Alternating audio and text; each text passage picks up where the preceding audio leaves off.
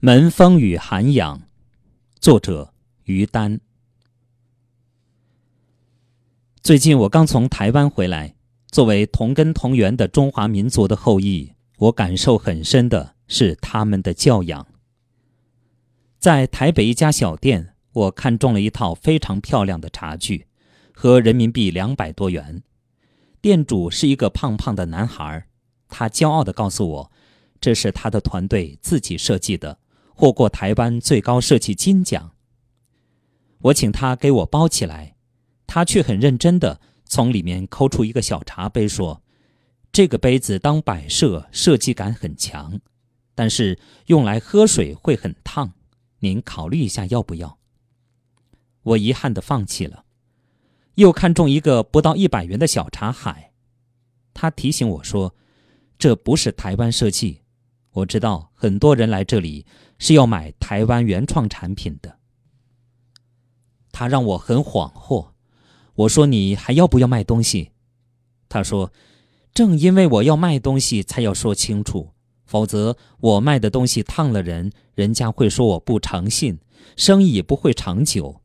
我是要开百年老店的。”最后，我买了一把非常好的柴烧壶，很贵，上千元。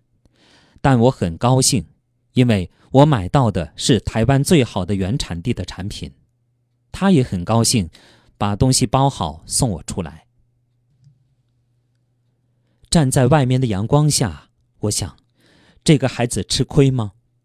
他因为说实话没有卖掉百十元的东西，但是我因为对他的尊敬和想要成全他做百年老店的意愿，最后买了一千多元的东西。诚信不吃亏，反而会有最好的长远未来。我很想调查一下，在内地有多少妈妈会不觉得这样的孩子傻呢？从台湾临走前，我去八十八岁的大姨家吃饭，她通知亲戚们：“小丹来了，大家都来。”大姐一句话，弟弟妹妹什么事情都能放下。小舅妈七十好几了，在大姐面前像小媳妇一样毕恭毕敬。四十多岁的孙子事业极为成功，看见奶奶下巴上沾了饭粒，会赶紧的站起来给她擦掉。老人爱说车轱辘话，讲当年跟我妈妈的分别，讲一九四八年离开大陆的时候，还惦记着后窗台上的一串糖葫芦。这故事光我都听了七八遍了，孙子们听的次数总有上百遍，但他们一言不发地看着老人，一点都不打断，那专注的样子，就像第一次听。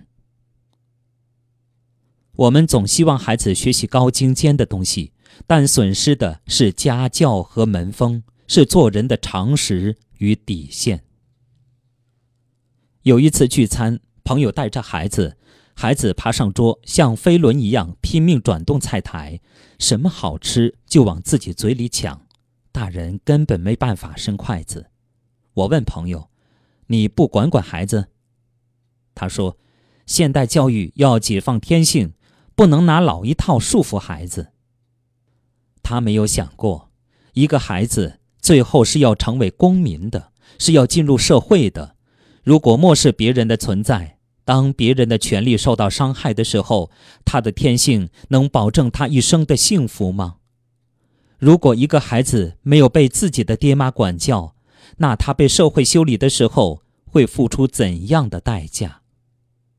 所以说，好门风能教我们做人的涵养，好门风一代一代传承，能让我们在这个迅疾变化的时代里找到内心不变的温暖。找到属于自己的真正的人生价值和秩序。好，朋友们，感谢大家收听由张斌播讲的《听听别人怎么说》节目。刚才与您分享的是于丹的文章《门风与涵养》。